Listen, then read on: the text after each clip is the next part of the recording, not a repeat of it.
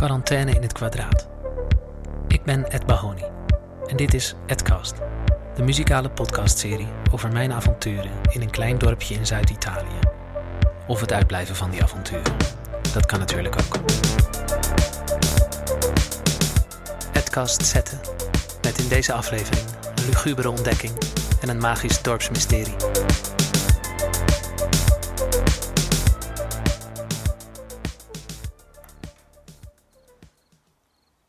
Voorbij de begraafplaats duikt de weg steil het dal in. Goed door je knieën veren, langzaam lopen. Het is warm. Warmte die gauw hitte zal zijn, maar nu nog niet. Het is laat in de middag. Het licht is laag, maar nog fel. Als je een half uur stijl naar beneden loopt, ben je bij de rivier. Maar ik ben halverwege rechtsaf gegaan. Ik wil naar het kleine witte kerkje dat ik vanuit mijn huis op een lagere heuvel in het dal zie staan. Ik wil weten wat er is. Van mijn uitzicht meer maken dan een aanzichtkaart. Ik kwam net langs een stel bloedhonden, bulldogs. Veruit de meest angstaanjagende die ik tot nu toe in het dal ben tegengekomen. Je moet me maar geloven. Van schrik ben ik vergeten ze op te nemen. Ik loop naar een informatiebord. Het is slecht leesbaar, door een prachtig patroon van bruine vlekken, ontstaan in de meer dan 30 bloedhete zomers dat het hier al staat. De kerk is geen kerk, maar een kapel. Al weet ik niet precies waar het een ophoudt en het ander begint. Hij is gebouwd voor de heilige Giovanni. In de 11e eeuw besloot hij om alles dat hij had weg te geven en naakt in een grot te gaan wonen. Zijn acties spraken met name jonge mensen aan. Tot ver na zijn dood bestond er een levendige cultus rond zijn persoon. En uiteindelijk werd dan deze kapel gebouwd. En werden met regionale en EU-gelden smeltende informatieborden en gammele picknickbankjes geplaatst. Het is hier prachtig. Maar het ziet eruit alsof er zelden iemand komt. Misschien door die bloedhonden. De grot waar Giovanni in zou zijn verbleven is klein, ondiep en open. Er staat een levensgroot beeld van hem in. Gekleed trouwens. Neem ik dat naakte letterlijk? Is de paus preuts? Ik loop verder. Langs het uitkijkpunt. En kom een beter leesbaar bord tegen. Achter het bord loopt een overgroeid pad, dicht tegen de helling, naar beneden. Zo'n 30 meter lager vind ik een tweede grot. De ingang is veel smaller en ik moet door een hoop hoog gras heen om erin te komen. De grot is een opvallend lichte ruimte. Als ik Giovanni geweest was, had ik hier mijn slaapkamer van gemaakt. Op de grond ligt een fijn soort steengruis. Daarin afdrukken van vogelpoten en sneakers. Vooral om de kuil heen, achter in de grot. Die kuil is me aangekondigd door het bord. Vroeger kon je daar onder een stroompje zien lopen. Nu liggen er zo'n twee meter diep wat stenen en een stuk ijzeren hek dat er misschien ooit voor de veiligheid omheen stond. Wat doe je als er iets onverklaarbaars en verschrikkelijks in je omgeving gebeurt? Geef je de schuld aan 5G, aan Bill Gates, aan de overheid die het had moeten voorzien en voorkomen, aan de duivel of aan de overbuurvrouw die haar eigen kruidendrankjes maakt en gek danst onder de walnootboom bij de rivier? In Baselice wisten ze het wel. Tot aan het einde van de 19e eeuw toch zeker. Toen is in die kuil een heks vermoord. Luguber en verschrikkelijk. Fascinerend. Hey, hey. Heksenvervolging. De rest van Europa had al een dikke eeuw ander vermaak voor de zaterdagmiddag gevonden. Maar niet Baselice. Wat is dit voor dorp? Zou ik iemand kunnen vinden die er meer van weet?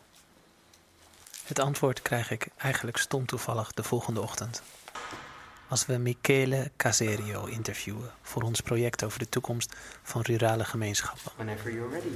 Michele is de dorpshistoricus en beheerder van het historische centrum.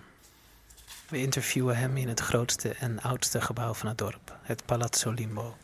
Als ik hem bij wijze van introductie vraag waar we zijn, vertelt hij een nogal hallucinant spookverhaal over de geschiedenis van het gebouw inclusief een passie zelfmoord en een Duits onderzoeksteam dat camera's en een soort Geiger-tellers plaatst om het bovennatuurlijke waar te kunnen nemen.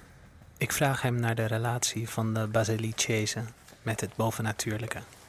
En hij begint te vertellen. Hoor in de nu volgende passage het enthousiasme van iemand die in de afgelopen maanden podcastafleveringen moest maken over het bezoek aan zijn badkamer. En nu totaal onverwacht, op een magisch moordmysterie in stuit. un buco giù al paese e allora praticamente Buko is een... sì, Ah, but is he now telling about the murder in, in near the grotto? le grotte, grotte, Sì. sì, grotte. I pezzi, quindi i pezzi di quella strada, di questa signora, divisi in tre pezzi. Tata in tre buchi Tata. diversi. Colette heette ze en ze werd in drie stukken gehakt. Drie stukken werden in drie kuilen in drie grotten begraven. De moordenaar was bang dat de heks anders weer tot leven zou komen. Hij beschuldigde haar van het doden van zijn baby door het uitspreken van een vloek. Het was niet in 1890, maar in 1930. Michele bezweert me dat we het over hetzelfde verhaal hebben. Volgens hem hebben de autoriteiten de moord al dan niet bewust geantedateerd. Het plot verdikt zich.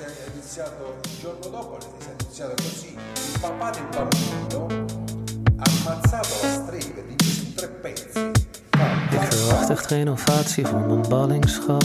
Dus ik reken op mezelf en de achterklap. De leugen is zo groot dat je hem niet meer meet. Als je de puntjes zou verbinden, zou je beter weten. Genoeg over te vinden, maar het wordt verstopt. Genoeg over gekibbeld in dit kippenhok. Ik ben gek omdat het me niet langer laat verdoven. De vrijheid komt vanzelf als je maar blijft geloven.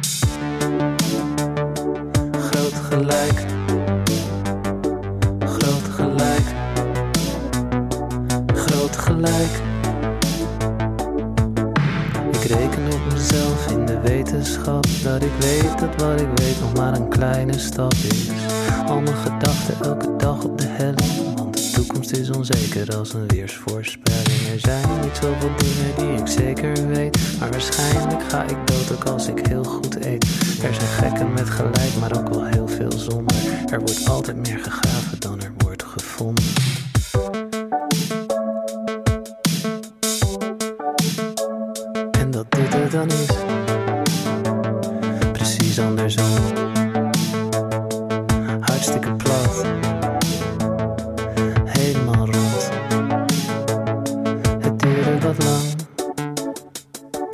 Zat erin vast. Maar nu zie ik het ook. Groot gelijk. Groot gelijk. Groot gelijk. Straks zie jij het ook. Je zat er helemaal naast. En dat al een hele tijd. En dat al een hele tijd. Straks zie jij het ook. Je zat er helemaal naast. En dat al een hele tijd. En dat al een hele tijd. Hey, nou zie ik het ook.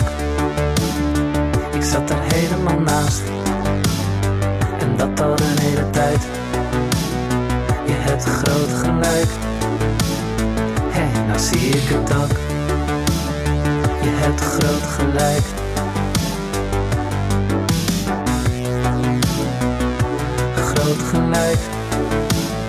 Ik zat er helemaal naast.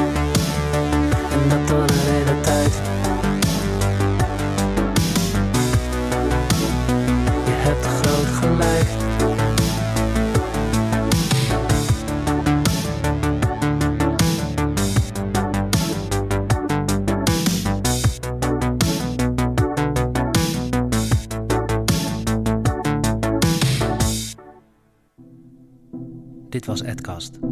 Muziek, teksten en productie door Ed Bahoni. Mastering door Milan Mes. Ed Bahoni veegt zijn vloer met bezems van Strega. Strega-bezems. Veeg. Ed Bahoni is het muzikale alter ego van... Luister Edcast, bijvoorbeeld tijdens de les.